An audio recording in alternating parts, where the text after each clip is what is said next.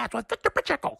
Hello and welcome to Poppycock Podcast with your host, Victor Pacheco. We got a very special show for y'all today. But before I introduce him, I just wanted to announce that Poppycock Podcast has our first official sponsor, and that's Long Beach Comedy, which takes place at Harvelle's in Long Beach, California, every Tuesday at 8 p.m. It's the longest running weekly comedy and burlesque show. Since 2015, Long Beach Comedy provides top quality shows with the best up and coming and professional comedians in the country with celebrity drop ins with comedians you've seen on Comedy Central, HBO Max, Showtime, BET, NBC, Dry Bar, Hulu, and World Series of Comedy winners. So you never know who will show up.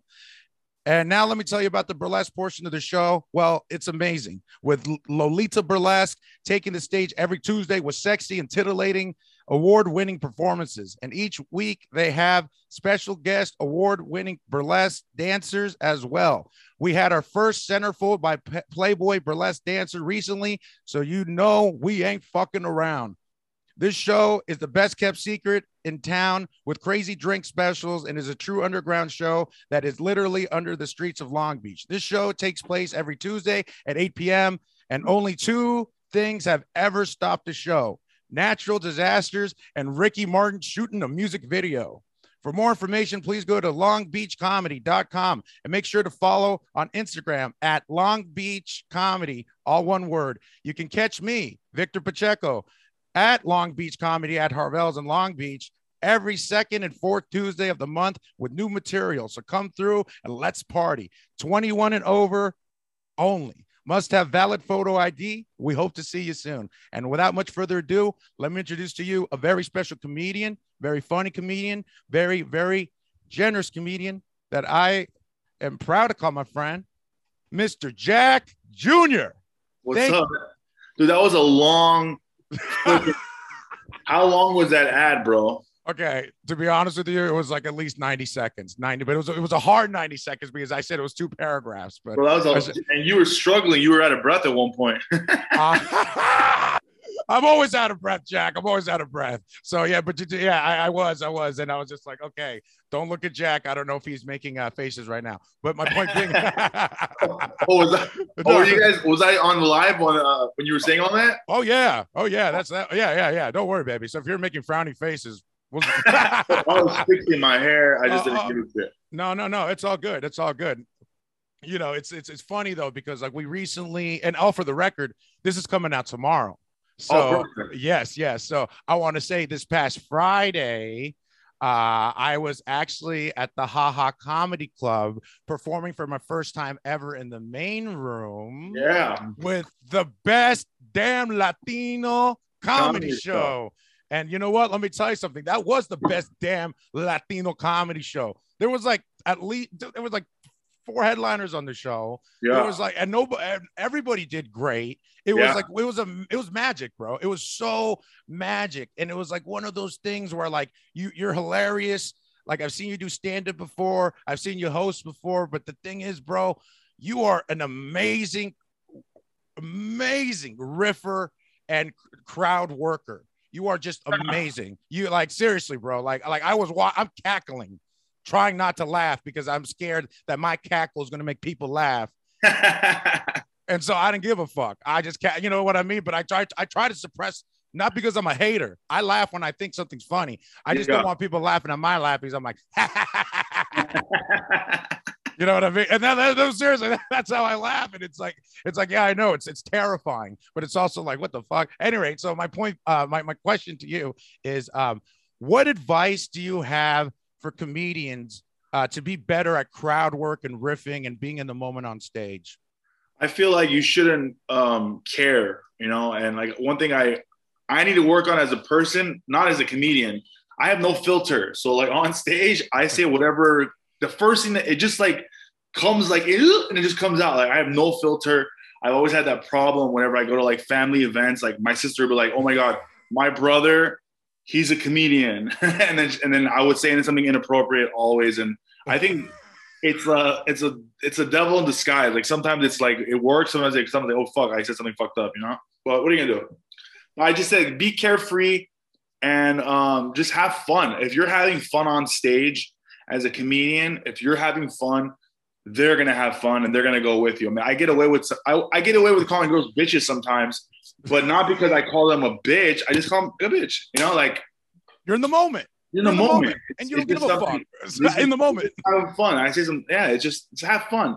But also too, if don't be that comedian that's just very like you fucking bitch, and then like that's not gonna work. that, that's you know, not gonna, that's work, not gonna fucking work. You need a you need to really just just be having fun, and if you're having fun on stage, they're gonna have fun with you. You know, and also too, never apologize on stage. Once you show like a little bit of weakness, the crowd turns on you. They oh he's he's oh fuck that fuck him. Let, they're like you know like just have fun up stage obviously prepare some material. Don't just go up there and wing it. You know, it takes right. a long time for comedians to just go up there and wing it. I've been doing this for 13 years and I've always been a shit talker.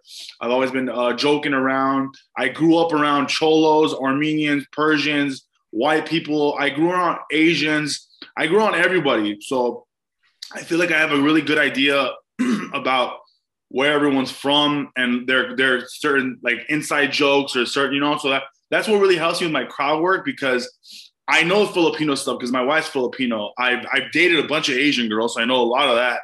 Um, I'm Armenian. I speak. I'm from. I grew up in Mexico City, but I, I was raised Armenian in Glendale. So I just I, I, I kind of I'm really good at crowd work and like if that if that's a demographic, I'm fucking killing. If it's white people, white people, everyone knows about white people because we grew up on freaking Full House and Seventh Heaven, you know? yeah. no, no, that's a great, great answer. Like really, just yeah, dude, that that's awesome because you you have to be comfortable on stage in order to be that confident in order to be able to deliver the level of uh, just the, the riffing and the crowd work that you were doing. Like i'm fucking dying. And it's like not one of those times where you're just you're like hey i'm gonna do a joke before i bring you on. And i'm just like oh cool. It's because no matter who went on before me, even if they murdered it, it's like I ain't going up cold. If somebody before me they bombed, I ain't going up cold. Because my boy Jack's coming through with some fucking fire yeah. You know? So and, and and I loved it because like it was just in like not to kiss your ass or anything. It's just I do comedy every fucking night. And so yeah. I don't always see spectacular hosts.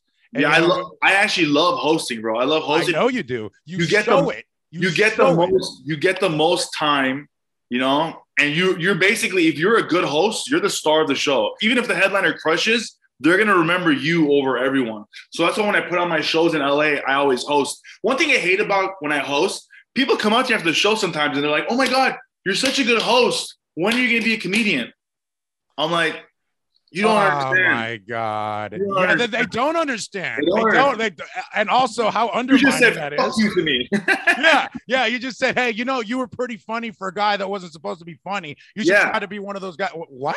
Yeah, no, totally. but I've also had that too, where I've had the headliner of the show when I was doing a weekend in Sacramento tell me, um, hey, I, all due respect, I never heard of you. I tried to look you up. None of your videos are public. I had no idea who you were. And quite frankly, I'm very su- pleasantly surprised with how good you did. That's fucked up. that is right. Isn't that fucked up? Like no matter how they try to preface it. Who was it? Who was it? Ah, it was Edwin. But uh, I'm cool with Edwin. I'm cool with Edwin. You, you know what? You know, I'll even I'll fucking I'll, I'll put him in the tags. I ain't talking shit. He did Edwin San Juan. Edward San Juan, yeah, the only Edwin. Yeah, that's why you laugh like you laugh because it was Edwin. I've known, I've known, I've known Edwin since I was 13 years old, dude. Dude, so that's like another thing I want to talk about because you know you are the son of the comedy club. Um, the right now it's the Ha Ha Comedy Club, formerly the Ha Ha Comedy Cafe. Yeah, yeah, yeah. So let me ask you a couple questions about that. Uh, who are some of the comedians you saw at the club when you were growing up that that that that inspired you to get on stage? Wow, that was a good one. Uh, Brett Ernst, great comic, great storyteller. Sebastian Maniscalco. Sebastian's great, very very. Colorful. I'm on my IG live and people are watching. But say hi to everybody. Hey, what's up, everybody? Thanks for tuning in to Poppycock Podcast. Right now, for people listening at home on audio, Jack is live streaming now on IG Live. He's just I'm only gonna I'm only gonna live stream the next 10 minutes and then I'm gonna shut oh, off. Oh yeah, yeah, yeah, brother. subscribe to the podcast and watch the rest. Absolutely. And I appreciate that, brother. That's like going above and beyond. So thank you. That's I what really we gotta do, bro. That's one thing about I feel like Latino comics don't help each other out enough. brother. Hold on, I need to put my mic down so I can clap. right? A lot of Other, a lot of Latino comics don't help each other. I, mean, I think the only one that's really like I have a list of comics that are really, really, really supportive. Nick Guerra, Mhm. Orlando Leyba, Eric Rivera, um, and Edwin Lacona from HBO. He he started a platform for Latino comics, and um, it was great, honestly, because a lot of people tried to do this Latino thing. I mean, it worked back in the '90s with the Que Locos. Remember that? yeah, heck yeah, I remember que con Galavisión, que locos? So like, que was like- locos. Yeah.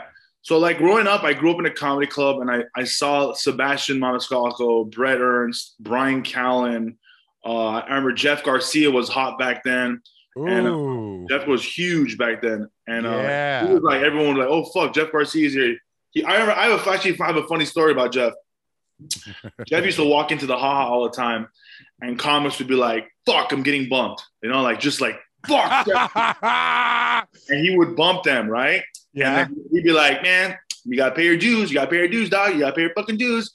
And then one time he was like, he was doing that, and then Damon Wayans walked in, and Jeff's like, fuck. and it's Oh moments, my it's moments like that as a kid growing up in a comedy club that you learn the mechanics of the comedy club scene. You learn what's what, how to hang out, be be like be a good hang.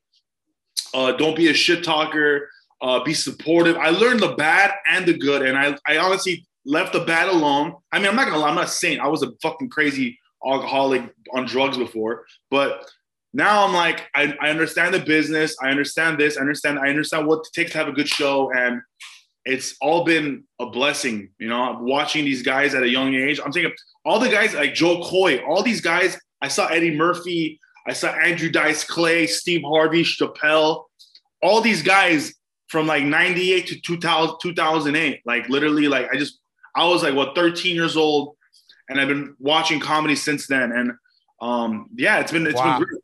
Live comedy because that was my follow-up question. Yeah. how old were you when you started going to these shows at at, at, your family's comedy club? 13 i was or were you even younger? I, was like i'm the first show i was at my dad hired me to dj how old were you at that age I, I i remember i was at least 10 because i had the tupac all eyes tupac all eyes on me i was i was djing a i was djing a black night i was djing a black night nice I was DJing a Black Night, and I remember the, the guy, the comic gave me this CD, it's All Eyes on Me. And Tupac died in 96. So I'm thinking that came out in 94, 95. So I might have been nine or 10 years old. And I'm Oh there, the, I'm there. and we didn't have a legit DJ booth. It was it was like right on the stage. I was pressing pause and play. And I remember uh, Kym Whitley and Buddy Lewis, very well-known comedians, yeah were on stage and they'd be like, yo, Young Jack, yo, cover your ears, my man. Cover your ears. they were like going in, talking some fucking crazy shit. Yeah, of course. And then sometimes when there's kids in the room, it, it just messes up the whole dynamic. I did a show at a, at a brewing company, which should be 21 and over. That's what the rules are. And of course, in the front row, it's a Mexican family with a eight and nine year old little Mexican girls, front row, front Yeah. row and center. And so when I, so when I and I said fuck it, you know what I mean? They didn't they didn't complain about anybody else swearing, so I'm not gonna I'm not gonna be clean. So I said, repeat after me, cocaína, and then the two little girls repeated, cocaína, and it was hysterical. I lost my shit. I started laughing. I lost all composure. I just Yeah. laughed. I laughed, and I was just like, okay, listen, if I fall down right now. I'm not faking a heart attack. Please Yeah. call an ambulance. This is fucking hysterical. I'm like, like, like literally like, like, so like, you know, like kids not being comedy clubs unless they're working. No. because you were working. You were working at 10. You were helping out the family business. You had a reason to be there. Not because somebody couldn't afford a babysitter and they were cool and they were they were lax about, you know, having the kids there. So this isn't really a comparison. I'm just saying that it's different to perform in front of kids unless you already know that going into it, knowing it's a clean family show yeah, as yeah. opposed to a comedy club show. Then they look, uh, you know, to either to the left or to the right, and you know, there's this ten year old boy on stage doing the DJ work. It's like, uh oh, maybe I shouldn't do that joke about choking out my wife while we're fucking. or maybe we should. Jack, cover your ears, little kid. Come on. But anyway, you know, I mean, but that's you know out of respect. But then sometimes like, hey kid, you're gonna have to learn. You're gonna have to learn right now. So then yeah. you know, so either way, I mean, everybody has their own approach, and it's funny, especially you know, as a comedian, you got to acknowledge it. You know, a, a waiter or waitress drops a plate. Are you gonna keep going with your jokes? Fuck no. You're gonna fucking talk about how someone's gonna lose their job. You're gonna talk about you're gonna talk, you're gonna talk about how somebody's gonna have to wait extra long for the food, and you and I hope it wasn't, hope it wasn't a fat person because they might leave a shitty review, and they better not. You know, because like I don't like that shit. I don't like that shit at all. So anyway, yeah. So uh, so moving on to um, my next interview, uh, my my next subject is um, you were on the Church of What's Happening Now, and um, at the time, this was years ago, and uh, I asked you on a different podcast on um, Razor Riffs uh, if being on that podcast, if it changed your career, and you said yes. And but here's another thing I wanted to ask about it, and you could talk more about that too. But um, Joey Coco Diaz personally mentioned that at the time you were solid feature, like really great, but that was years ago, and now you're you're headlining all over the country. So, what advice do you have for features that are trying to transition to become authentic headliners? I honestly think you should stay a feature as long as you can. Stay a feature as long as you can till they say you can't feature no more. That's what I did.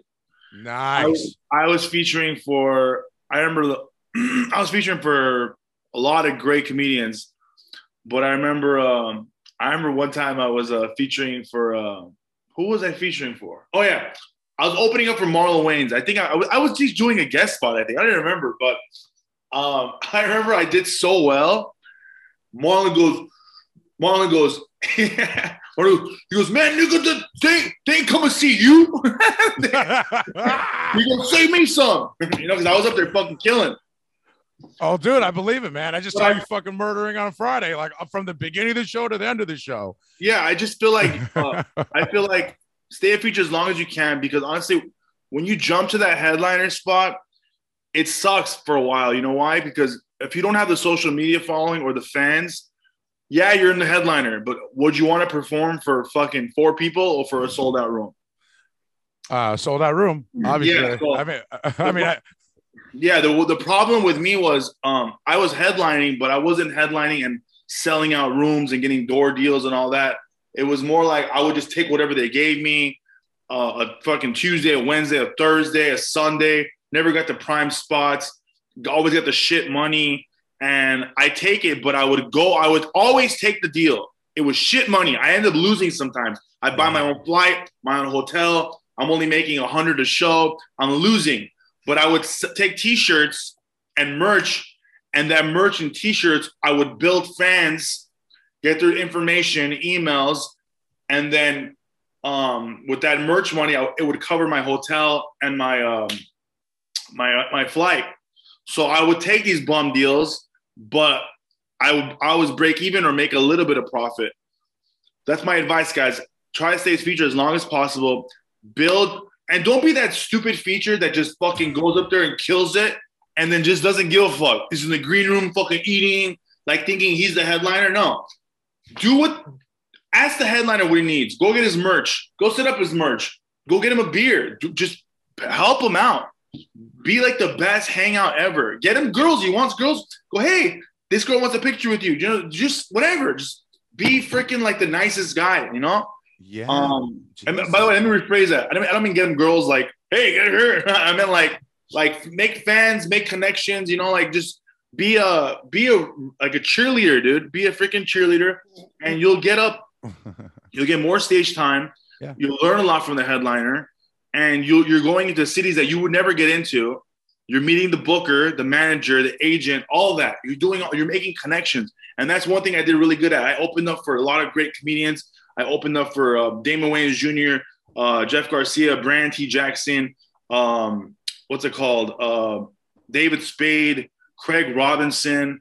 Nice. Um, and I, I, learned a lot from these guys. Um, I, Jerry Rocha, Adam Hunter, Greg Wilson, all these guys took me on the road and I would take take learn get learn so much information. Johnny Sanchez, I learned so much from these guys, and it's been a blessing to be able to work with these guys. But after a while, when you do too well, they don't take you on the road no more. And then you know I know a little bit and I know I know I know about that. I've been um in that situation before and unfortunately it turned into somebody who used to be my mentor to somebody who physically assaulted me. Oh really? By that I'm not friends with anymore. Oh And no. so- yeah, and I don't want to drop names because of legal reasons. I'll, I'll tell you. Uh, I could text it to you later, but Is I'm he a Latino comic? a Bay Area, uh, Alright. Bay, Bay Area comedian, so you don't matter, even there. So, um, Wow. yeah, but um, yeah, I mean, but but it's fucked up because like eh, the word. I, I will say this though, it's the worst when it's a comedian who knows how fucking hard it is to go on stage. They know how hard it is and how low of wages we get paid for how much sweat and energy and emotion we put into our performances. And so, for a comedian who's also producing a show to fuck you over money that they promised you that night that you have worked with before and that you have booked them and you've never pulled that shit on them before, ever, ever for years. And this fucker did it to me three fucking times. I, I was done after the third time. I You was like, should, have "You're- been, you should have been done after the first time. well, you know what? When you're a young, impressionable comedian and you and, and you have a heart where where you want to have you want to be treated a certain way, and you know what? I learned a lot from that. I learned not to take shit. I learned I learned that you know I was being bullied and I was made to feel guilty. Like this guy literally made me feel like shit as his opener because I wasn't being a good friend to him because I wasn't reaching out to venues as his manager or agent to get us gigs where he's the headliner and I'm the opener. And I'm just like, yep. For the record, Jack is giving me this look like, what the fuck did you just say? The And hell? so, so yeah. So my point, who is it? okay, I, I, I can't say it, I, I, but but literally, literally, um, you got to come on. You have to come on my podcast. I have a podcast called Comedy Club Confessions. I really legitimately like this guy is like off the hinges. I will explain all this shit. wow, we talk. We talk about. We talk about bad bookers, managers, agents, c- asshole comedians. We tell Oh. stories. I, okay, well then if it's like that, then like You Okay. have to. You have to. It's Okay. a, it's a it's a learning experience. We need we need to help each other. Like we always we always we always tell each other the good stuff. Oh my god, I just did Reno. I just did this club in this uh, Utah. You got to do it. How come you don't go? Hey, don't go to freaking Springfield, Missouri. Like there's this booker there. He's an asshole. He doesn't pay. We need we need to help each Yeah. other. Well, uh, in, in that in that respect, I understand what the point of your podcast is, and I respect that. And if I'm ever honored to, uh, and asked to be on your show, I will definitely reveal that. But for my show, I just want to state for the record that this guy could suck my spick dick and Oh, fuck yeah. you for fucking taking advantage of my kindness when I was on nothing but love. I was nothing but love, and the people take advantage of that shit, and it's fucked up because I work hard and I want people to treat me like I treat them. So it's love. I give you the same energy you give me. So that's why I'm always nice to you, Jack, because you're always nice to me. You know, even before even before we met, you were still nice to me. You recognize that, oh, you you know, this guy's cool. He's you know, he's over here trying to introduce himself, shake hands, and be a gentleman. You know that that's Yeah, my that's that's how I mean that's how you should be. Uh, like like I always give opportunities to people like that on the Latino show. I gave that guy Gibby uh, a guest spot because he hit me up and he hit me up and he hit me up and he goes, "Hey man, I really want to do your show." I go, honestly, bro, you're really green. I don't need you. I said, I said, this, I said, we're already booked up. I said, let me get you on a different show, like maybe a, a showcase, an open mic. But he's like, no, I really, really want to be in the show. I really like he like he was very persistent. And I said, bro, if you really want to be on the show, sell me 10 tickets. Let me see how, how, how bad you want to be on the show. Bro, he sold 10 tickets in one hour. And I'm like, wow, this guy really wants to be on the show. I said, all right, man, you're on the show. I'm gonna give you the sweet spot. I put him up fucking third. And That he is- did really good dude. Yeah, he did. Yeah, he, he, did. did. really good, and I was so I was so proud of him. And I honestly, I said, I'll, I'll give you another guest spot, and you don't have to bring anybody. That was fucking amazing. And sometimes you got to do that as a comic. Like my show wasn't a bringer show. Not was a at all. That was a show. sold out show. Show. Solid sold out show. But I always like giving a spot to a, a guy I've never seen before, or someone that, because because honestly, no one really did that for me when I grew up because everyone thought I was a oh parents own a comedy club. And the weird thing is, bro, when I first started, I didn't want to perform at the haha because my parents were there, and all I was talking about is sex and drugs. Right. Oh my God. Yeah. So yeah. imagine talking about sex and drugs in front of your mom and dad. So I never did. I would go to. I went to San Diego a lot. I I worked this club called Moondoggies. I would do open mics other places. I right. never went on stage at the hot. I still don't go on stage at the hot. Like everyone goes, you can go every night. I go, I don't. I work everywhere else. I'm on the road. You know, like it just it just crazy. No, I'm just laughing because it's just like you know this is behind the scenes, and it's just like oh Jack's got it made, but also for the record, Jack worked his fucking ass off that night, and then you had another show after yeah. that show that you were. Yeah. And it's just like it's never ending. And then you're, you're, you're going to you're going to Reno tomorrow to, yeah. Uh, to, to, be, where you're we're gonna be at the Laugh Factory. I'm at the Laugh. I'm headlining the Laugh Factory Reno. Headlining the Laugh Factory, not doing a guest spot, not, not opening it. Okay. If you guys go to the Reno airport, I'm on the billboard. you better take a good pic, bro. Uh, you know, we everyone wants to see that. We're all rooting for you, dude. I want to see. I, I, can't wait to see that pic. Someone, someone told me. I just saw it at the airport. I'm like, I'm in, I'm in Glendale. So you, oh, you had no idea you were even on a billboard. That's no, I had no idea. Someone just someone texted me.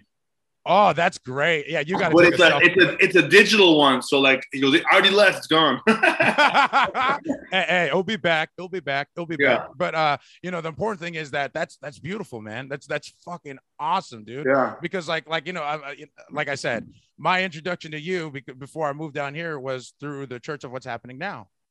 Oh, and dope, so That was my introduction to you. It's like, yeah, yeah man, know, Jack, you know, he's the son of the owners at the haha, and you know, it's just like and uh, he, but he's really funny though. He, you know, he ain't one of these little pussies. And I'm just like, or however he said it. Uh, sorry, I don't, I don't mean to, you know, say anything out of context or misquote, but you know, that was the general vibe of what he was saying, and he's very complimentary. And for the record, he don't put no fucking scrubs on his show or even okay oh. comments on his show. Yeah. So for the record, I was, I was so fucking when he called me, bro, because I called uh, Uncle Joey. Oh, he's like my uncle, man. I call, I've, I've known Joey for a very long time and I've called him about advice and just just to say what's up. And he's he's he's he left LA. He's I think he's in he's, he's in Jersey right now.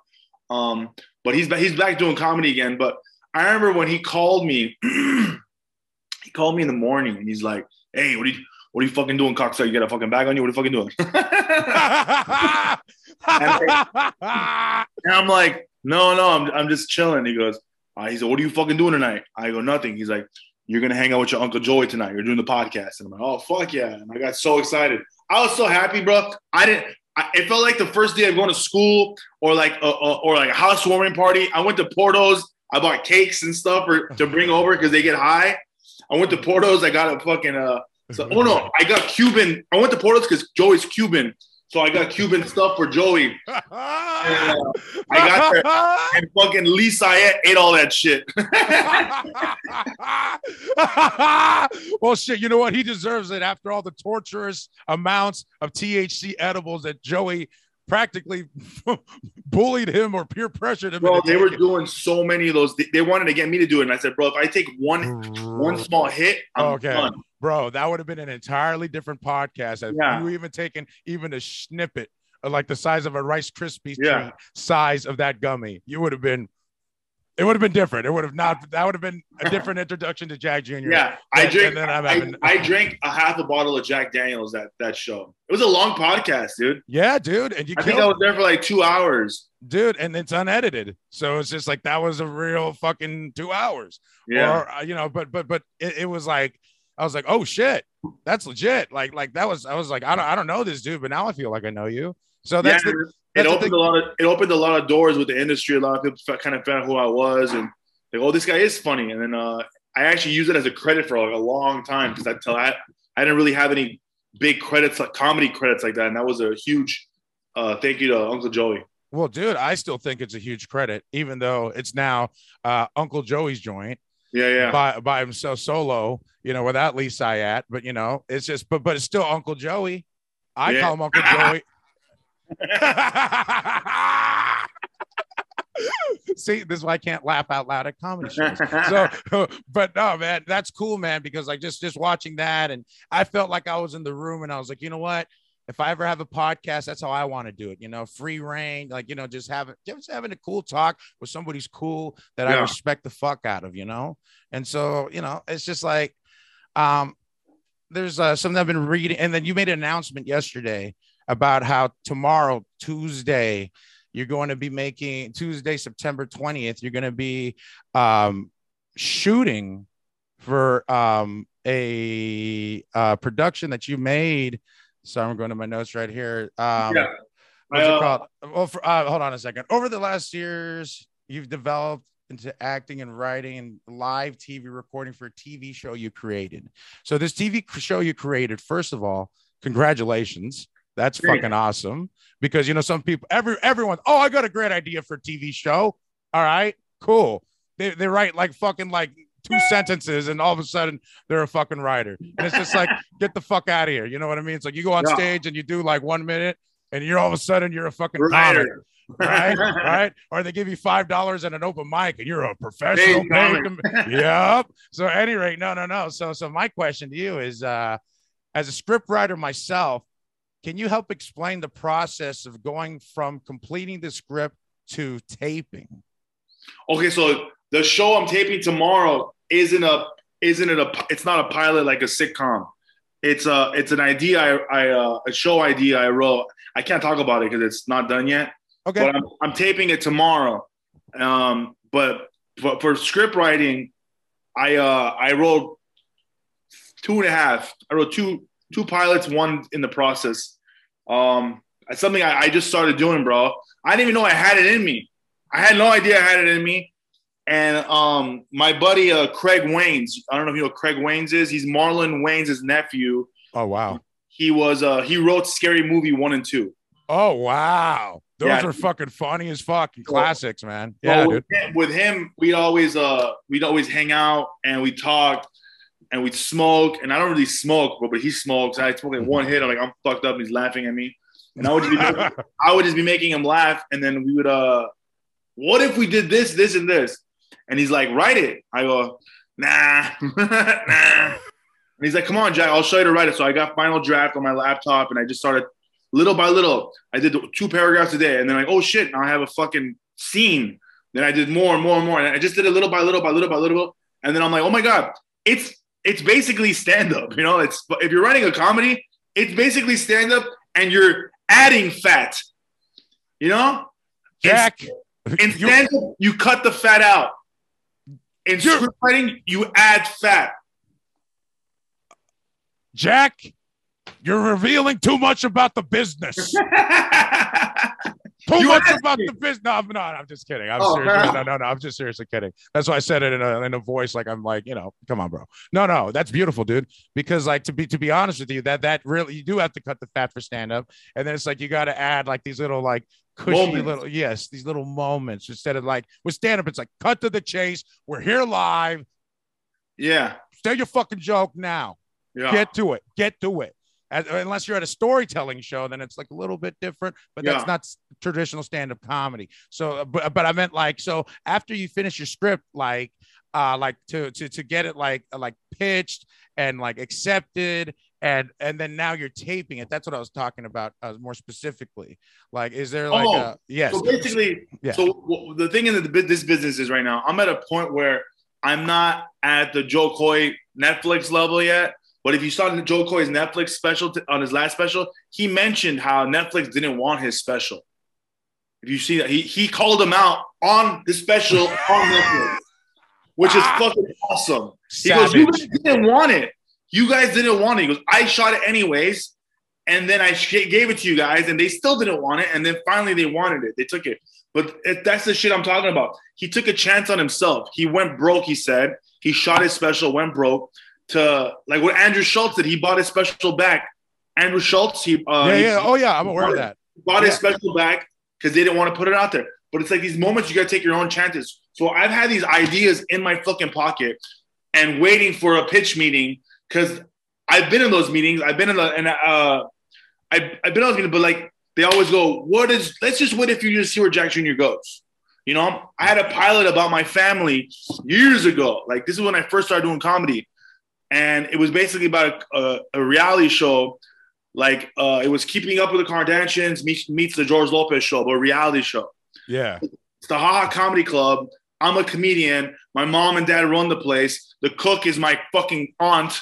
You know, the busboy is my cousin, and there's all this family drama. You know, so we Okay. thought, and then they go, they go, they like the idea, but where? Who is Jack Jr. and what is the Haha? So then- wow. So. I'm like, I'm like, so now, freaking 12 years later, I have these ideas now. I'm like, I'm not gonna wait for those meetings anymore. I have the money. I'm gonna shoot it myself, and then I'm gonna walk into these rooms. Here you go. Do you want it? No. Do you want it? No. And just that's it. So tomorrow, I'm investing in myself. I have this great show idea. It's very, very simple. It's comedy related, and it's a competition, and it's uh, it's like gonna be a game show. So I thought I wrote it, I thought about it, and uh, we're we're doing it tomorrow. We're shooting it, and uh, hopefully it goes well. That's Well- it. Well, I, I hope it goes well too, man. And I, I'm wishing you nothing but success, dude, because you've been really, really a professional and, and really, really cool with me the whole time, man. And you know, proud to say that you're my friend, dude. Like, and I root for my friends. You're I'm not jealous guy, of my friends. You're a good guy too, man. And it's just like, you I've, know, heard, I've heard things about you, and you're good. And they're all none of them were true.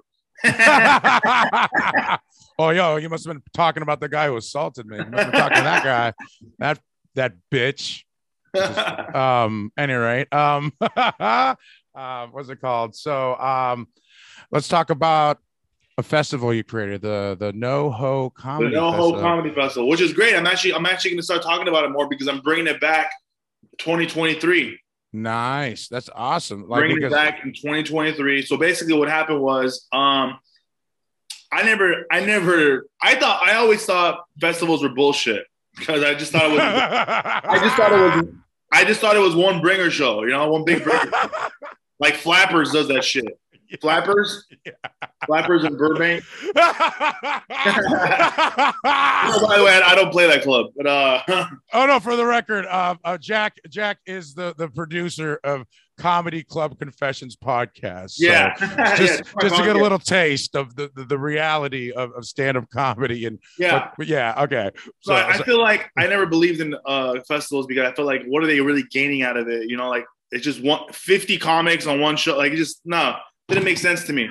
I went to a festival as industry, and this is this is back in 2017. They a festival in Arizona, the Big Pine Comedy Festival, called me up and goes, "Can you come to our festival as a headliner and as industry?" I'm like, "Industry? What do you mean industry?" They're like, "Well, you grew up in a comedy club, you know a lot of people, blah blah blah. You know, you have a lot of knowledge. Uh, just speak at one of the that one of the panels." I go, "Oh, okay. I don't know what I'm gonna say." So we get to the we get to the festival. It's like 30 comics in the audience, and they're asking me these questions, and I'm just like, "I know the answer to that. I know the answer to that. I know. I just knew a lot of. I knew a lot of shit. I'm like, okay." And I, I, felt like a lot of comics got a lot of good information, and I felt like I could do this festival in LA.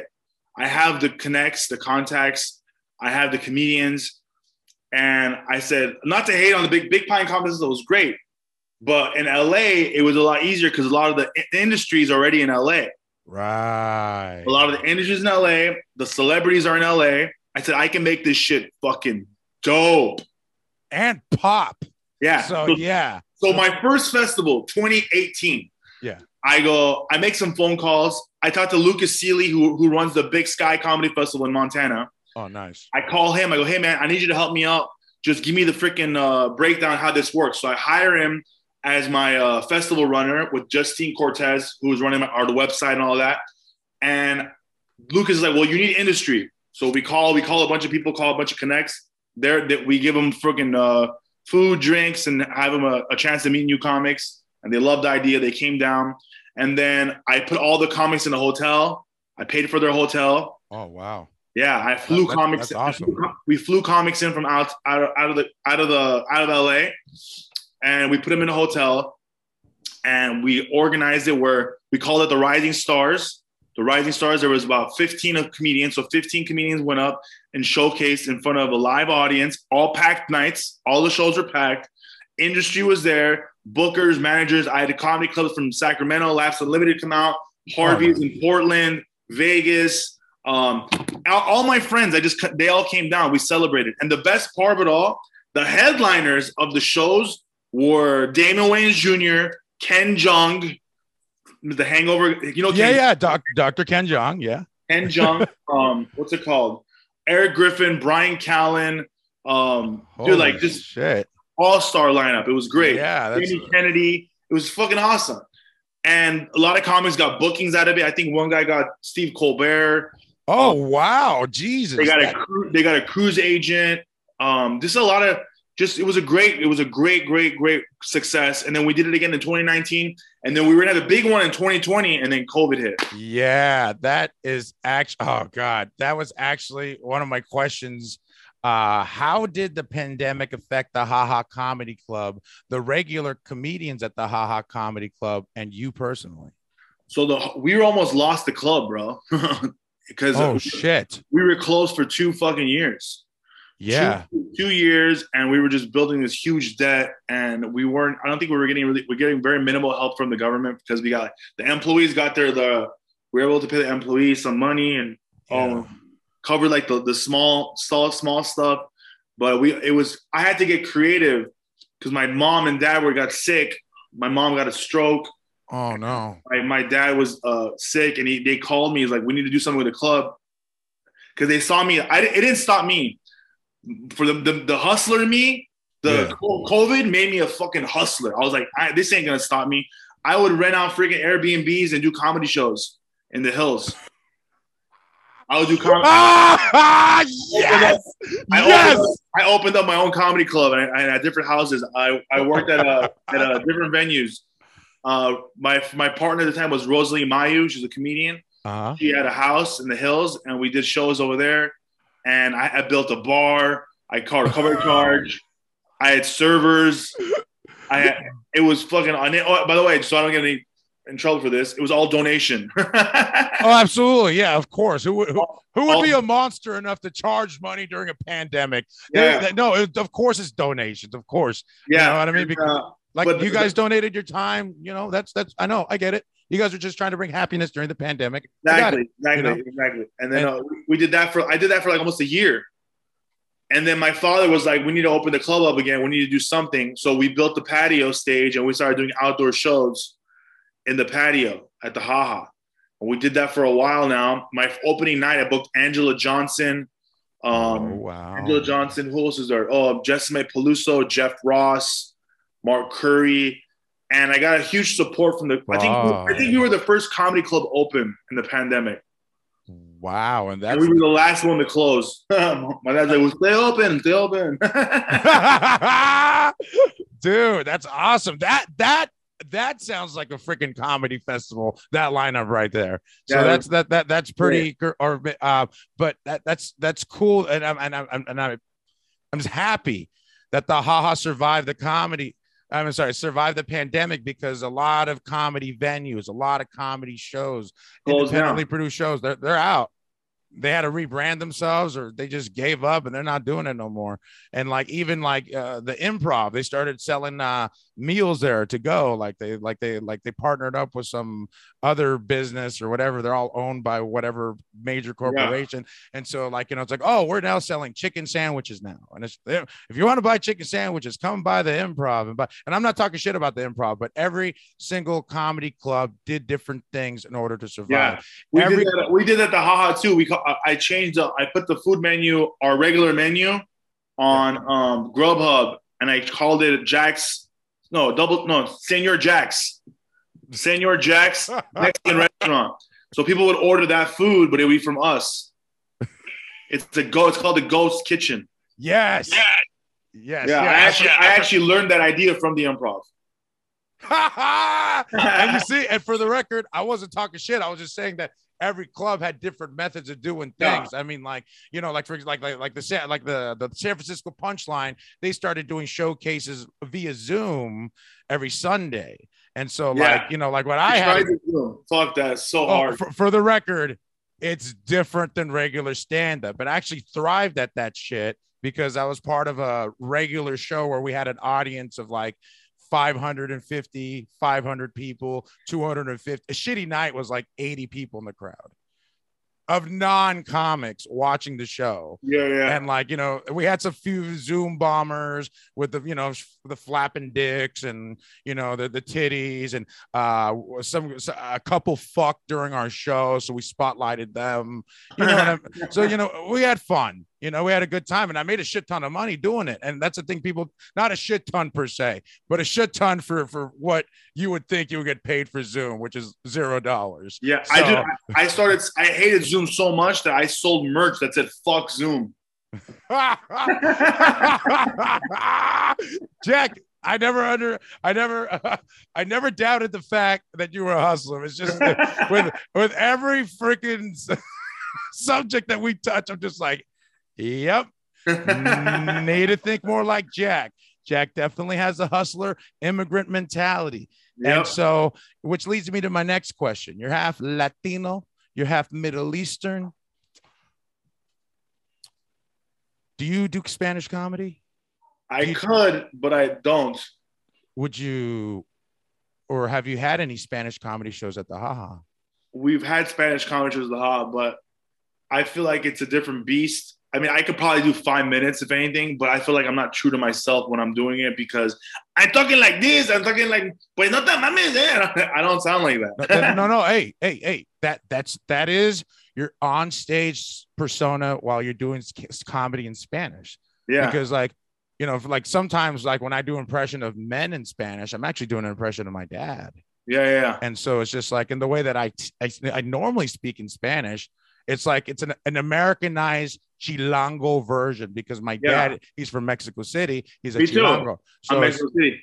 Orale papi. But no, you never call a Mexican papi unless you really want him to be more than your daddy. But anyway, no, I do that to make Mexican men feel uncomfortable. But it's just like with the Latino shows, it's like it's like it's a different beast. Because uh, when I was four months into comedy, I got a professional comedian's number, and they were kind of pissed off. I got their number. It's like, hey, listen, kid, you only been doing comedy for four months. I only got like I only got like really like two or three minutes max. I was like, I'm brand new to comedy. I want to start a Spanish comedy scene in the Bay Area. I don't know how to start a comedy scene in Spanish. Can you help me? Uh, so like two hours later, he gave me the ins and outs of what to do and what not to do uh, as a comedian in Spanish. Like you can't do certain jokes in Spanish. Was this Richard Villa? Yes. I knew it. Yes, Richard it was. Villa is the one who's killing it. Oh, killing murdering, it. murdering, He's murdering. So but it's because Spanish is his first language. Right. And so but, but it makes more sense, you know? Right. And then like he also he worked with uh Franco Escamilla. But even so, before even before No, no, but, but, even before then, but I'm just saying he's oh, at the level. That. He's at That's the level why he, he was such a great he did my podcast. That's why he was such a great Latino comedian because he was Mexican. So he just had to like speak in English, but his English was sounded like Mexican, and then it, it was hilarious. So when he transitioned to back to Mexico, it wasn't like he was transitioning. It was basically he was being true to himself. Right. Well, I don't know if you're aware of this, but I found this out. Richard Villa is the one who helped coach uh, Tom Segura on how to do comedy in Spanish. Yeah. yeah, yeah. And then Tom and then Tom Segura has his own podcast in Spanish. Yeah. Which is above and beyond. It's like holy shit. Okay. Because there's like you know the whole wave the the the, the Latino scene is it's making a huge impact now. Our voices are starting to get heard a little bit more. Yeah. So what do you think we as Latino comics can do besides being hilarious? What can we do to be taken more serious in, in the industry? What can we do to help out Latino entertainers so we could get the spotlight? Because I feel that I have to work a hundred times harder than a white comedian just to get 5% of the attention they get. I feel like it all starts with the people above the Tom Seguras, the Cristela Alonzo, the George Lopez's, the Gabriel Iglesias. I feel like these guys need to use their platform and showcase us, you know, help us right. out. Gabriel did it with the Stand Up Revolution on Comedy Central, mm-hmm. you know. Uh, I feel like there it needs to start from up there. You know, these guys need to put us on their podcast, show like you know, like right. try looking out for the little guy. You know, I'm not even like big, and I look out for the little guy. You know, and I'm going to continue to do that. And I feel like that's how it all starts from the top. That's the problem with Latino comics. I don't know what it is, but, I, but since I started, like they hate on each other so much. Can I tell you why? Because I found out. Why? I know why. I know why. Because it's like this, bro. Let me tell you something, man. Between you and me, bro, in here, there's only one fucking Latino king of comedy, and it's fucking me. Okay, bro? I'm the fucking king here. Nobody, no, you might be funny and do your little thing on stage, but there's only one king in here.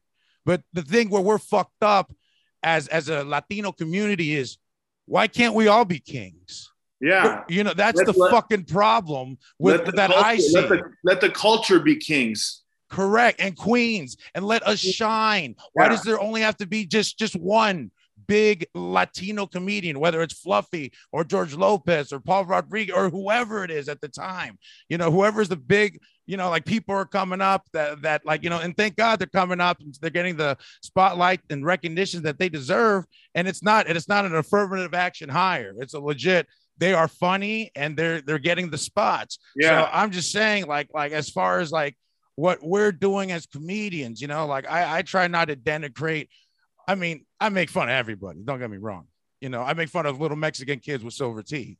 I mean, like, I don't fuck around, like, you know, with disrespecting the culture, though, because, you know, I don't think that shit's funny. So Yeah. I'm just asking you from your experience, you know, being Latino, being a comedian for 13 years, um, is there anything that Latino comedians can do, like at like my level, or like at, at- at people without TV credits, Uh, who surround are, who are surround- surround yourself with everybody. Don't just be a Latino comic. Right.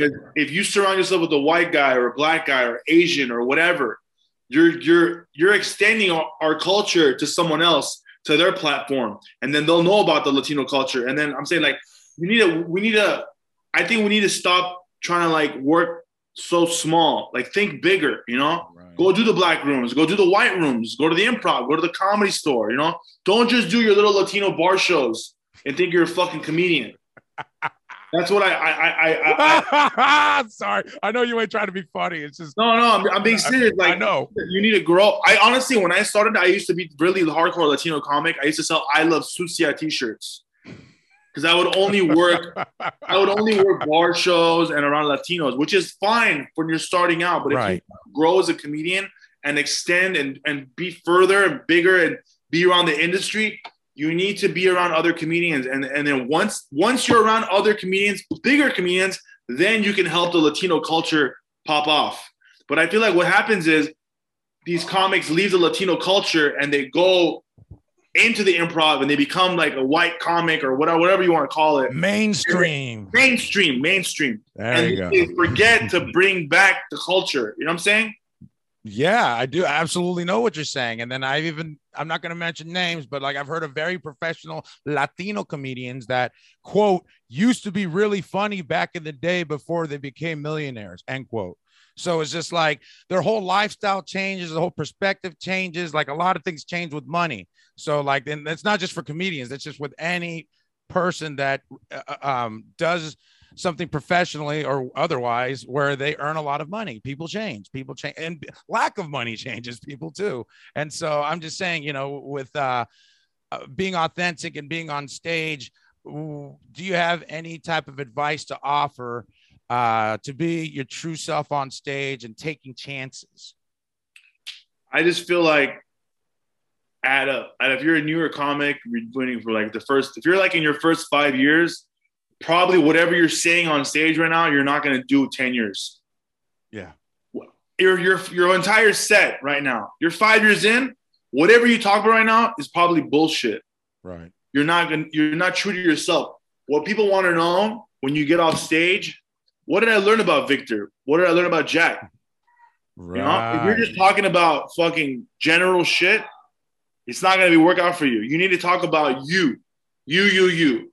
When I get off stage, people find out about my ex-wife, my kids, my this and that, and that's how you know you're staying true to yourself because it's all and no one can steal that. No one can steal those jokes. Everyone always talks, "Oh, that comic stole my joke." Well, that joke was fucking so general.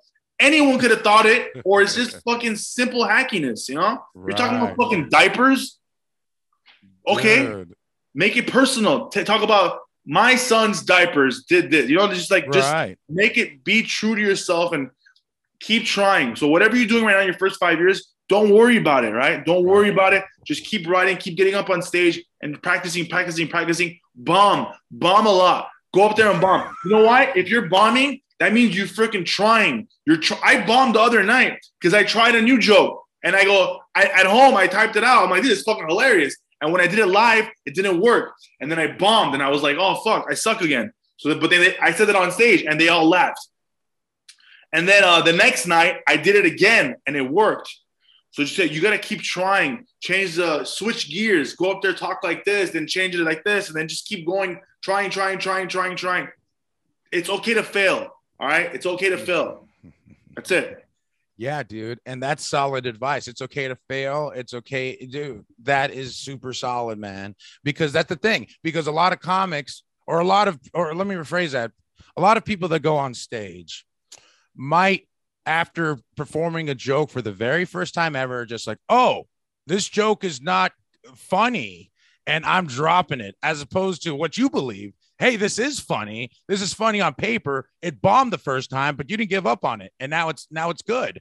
Yeah. And that's that's also a point that don't if you believe in yourself and you really you know you're hilarious and you know this is funny find a way for people to make uh, to, to, to make it relatable so that they're rooting for you. So they like you were mentioning know about jack know about victor after the show.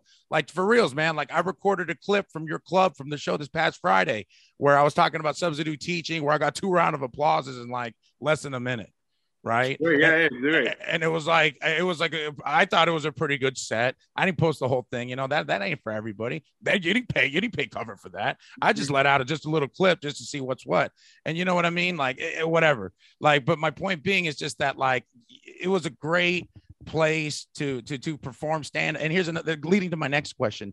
Um, adding videos of yourself performing how has that affected your Instagram followers and uh, ticket sales?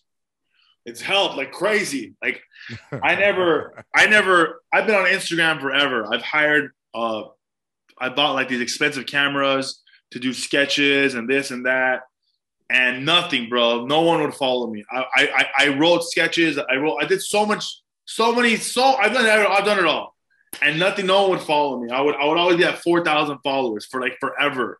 I'd post flyers. I did all that. That shit didn't work. And then I, um, I noticed, I noticed, um, who they talking to? I was talking to Gordo Mamon, Gordo Mhm. Mamon, Julian, and I go, bro, how do you have so many followers? I said, just post. He goes, just post. I go, what do you mean? I go, you post fucking bullshit. I go, he goes, he goes, he goes, just post, bro, just fucking post. I'm like, but I don't want to post shit like that. I said, I need to find. He goes, just post every day, no matter what. So I just started posting every day. Every single day, I post one to three videos a day. oh And I wow! went, I yeah, a day. So so I went back to my old clips and I'm like, what can I? I want to post a little crowd work clip. So I posted a little crowd work clip and it went viral. My first video I posted, it's on my Instagram. I don't I, I wrote I don't trust hot girls. It. Went viral. It- the whole joke is I don't trust hot girls. I asked this guy in the front row. I said, "Oh, are you married?" He goes, "Oh, she's at home." I go, "She's at home." Oh, is she hot? He goes, eh, "She's she's pretty hot." I go, "If she's hot, it's not going to work out." I said, "You need to get a gordita. A gordita will never leave you. She might leave to get food, but she'll be back." I posted that. It went viral, two million views, and then I'm like, "Oh shit!" So people want to see people want to see these little moments. So then I went back to all my clips and I started posting, posting, posting, and people love it. And these are all crowd work clips that I'll never ever do again. So now I start recording myself. And what's honestly what's helped me the most lately, it's helped me go, like, holy fuck, I need a clip to post tomorrow. So I go on stage and I write new jokes. Now I'm writing more material. Now I have a new 15 minutes because I'm forcing myself to do crowd work. But then out of that crowd work, I'm like, that's funny. I can recreate that and make it a make it my own joke. So that's what's been happening. And so it's helped a lot. I went from 4,500 followers to 30,000 followers in like the past four months. dude, and that's amazing. And that's like, and and and I could tell. And it's was- on Instagram too. TikTok, it's very easy to get followers. Okay, okay, okay. We're, Instagram we're, is so hard. no, no, I'm aware of that. Like, I seriously, I was at 19,000 views and that's uh, like that's like a, or 24,000 views or one of I, I forgot how many it was. It was over 15,000 and for me I'm just you know like wow that's fucking cool. I have like a thousand one hundred and fifty five followers as of today. That's and, great. you know, and dude, after your show, I got seven followers There you go. from live, from live, not not Yeah. like you know, not from my clip. And then from your clip, I got another seven. So it was just like, oh shit, I got I got like 13, 14 followers in the Yeah. past two, in the past two days. Hey, hold on one second. There's- Someone's at my door. One second. Yeah, yeah, no Pause problem. it. No problem. Well, at any rate, uh, well, we don't pause it here at Poppycock Podcast. So uh, this is solid advice. And you know what? It's really great because like the, the whole point about posting um, on the internet is to try to get eyes to look at you that normally might not otherwise see you. Maybe people that don't go to comedy shows. So when I'm back. you post these clips online, you're getting these new eyes that people haven't ever seen you before, and they'll give it'll give them maybe the thought that you know what I want to go see this person live because they're so funny. And if you keep putting clip after clip after clip after clip where you're funny every single time, then you know you're going to build a fan base. It's going to affect your ticket sales in a, in a positive way. And so that's why I wanted to know because like you know it's just and then also like a lot of comedy clubs will literally ask you how many followers do you have on social media, how many follower uh, uh, subscribers do you have on uh, YouTube, and they ask you all this other stuff, it's just like, oh, what about my video though? Like, like, like, isn't my video good enough? Nope. Even if you're murdering it, it's just like, what? How many followers do you have on Instagram and Twitter and uh, subscribers on YouTube? And it's just like, so it becomes a little frustrating sometimes. So, I, you know, it's like, and every time you post a clip, you open yourself up to like, I, I posted a joke about the Black Little Mermaid, and thank God, thank God, there was only like two angry people, and the rest were like really like thought was funny. Even like black people were giving me credit about how funny that joke was. So, you know what I mean? It was like one of those things where it's just like you put yourself out there, you're vulnerable, and you know, you take that chance, and hopefully, you know, people like it. And and the reason why you're putting it out is because you believe in it and you know it's funny, and you know, you want people to see that. So, you know, that's my whole point with the social media thing. Um, and so um, I also want to talk about uh your your podcast, Comedy Club Confessions. And um you stated that people name drop and talk about the, the grievances. How do you get people to feel comfortable enough to talk about stuff that's going on in their lives and spill the beans? I, I don't know. I just I'm a very good salesman. I'm Armenian. I got you to mention Edwin's name. well, yeah, well, it wasn't well, he was he wasn't talking shit. It was a backhanded compliment, but you know, it was it was really backhanded, but I mean like it wasn't but it was like a nice way of saying we thought you were gonna suck and you were funny. And I was just but yeah, man. Um yeah, Jack, I'm actually having trouble like hearing I you. just am very like, hello? Yeah, you're like freezing up and stuff. So like I it might be the internet connection. I Yeah, don't know you're like, out. Oh yeah, no, no, it's okay. For those of you at home uh, listening audibly, Jack is showing me his uh, beautiful backyard, and uh, it's just I have a I just moved into this new place and they're they're here to do stuff. That's why I gotta go soon. oh no, no, you're you're great, you're great. Um, and yeah, let's be respectful of your time, um, because um, what's it called? We're I like wa- an hour now, right? yeah, we're like in an hour. So um, what's it called? I want to be respectful of your time. Um, I definitely, I definitely do want to recommend that you all go to the Ha Ha Comedy Club in North Hollywood. Check out my boy Jack. Check out uh, Jack online. He's gonna this week. He's gonna be at the I'm last. actually on tour. he's I'm on tour right now. I got some dates. JackJuniorComic.com. I'm in Dallas. I'm in Vancouver, Canada. I'm in um, Edmonton, Canada. I'm in Minnesota. I'm in Austin. I'm I'm working the Carnival Cruise and the Miracle. I'm on Norwegian, the newest ship in December. I'm in Vegas New Year's Eve. Ooh, baby. That's hot. All right. Well, listen, Jack, I want to post all of those links in the bot in, in in this episode for the description so people could just click and follow you, click and go to your to your website. Thank you. And so I'm going to make sure that all that's done because the people really need to come to your shows. You're Thank really, you. really funny, hilarious comedian. Not only that, You're very humble. You're very Thank you. generous with information and advice about the business. So Thank if you. there's, if there's anything else you want to promote, um, Follow me on Instagram. I post videos every single day. And when I get trolled, talk shit to them because I get trolled all the time. But I love the trolls because it creates more views. So if you're trolling me, I don't give a shit. Watch it. Troll and talk shit. I love it. But also, it hurts my feelings sometimes. someone called me, someone Sorry. called me a deadbeat dad. I'm like, I'm not a fucking deadbeat dad. Are you crazy? Just gotta do a child support joke. And I'm like, dude, I have I got four kids. I take care of all of them and I love them very much. So just follow me and that's it. Yeah, dude. Well, dude, well, follow Jack and know he's not a deadbeat dad. He's a good dad and he's a great comic. And Thanks. so I really want you guys and gals and non-binaries to make sure to follow Jack. And Jack, I want to thank you very much for your time and you, bro. everything. I'm gonna do my outro promo. So if you gotta leave, I totally I gotta go. brother. All right, love you, brother. Thank you, brother. Oh, thank you. Jack Jr. Later. Make sure to make sure to follow him and make sure to go to Harvelle's in Long Beach, California. It happens every Tuesday at 8 p.m. Pacific Standard Time. Uh, it's a really fun show. It's comedy show and burlesque. It's a it's really reasonably priced with a two drink minimum. It's really fun. It's a lot, and I'm not just saying that because I'm there every second and fourth Tuesday. But guess what? I'm there every second and fourth Tuesday. It's a fun show. Uh, it's always funny. There's always a lot of um, a, um, great burlesque dancing with a lot of different routines, and it's just really a good time. So check out uh, future shows uh, on Instagram at Long Beach Comedy, all one word, or longbeachcomedy.com. Uh, so that's for our sponsor. And so for me, if you guys could check me out at HispanicTitanic.com, that's my website. And on social media, it's Puro Papi Pacheco, P U R O P A P I P A C H E C O. Uh, we want to thank you very much for listening to this episode. We hope that you got a lot out of it because I know I did uh, with a lot of useful information to make myself and anyone listening into a better professional comedian. So we want to thank uh, Mr. Jack Jr. once again for his time. And we hope you guys will continue listening. Share with your friends and let everybody know about this podcast. And here's the commercial I pre recorded. Thanks a lot.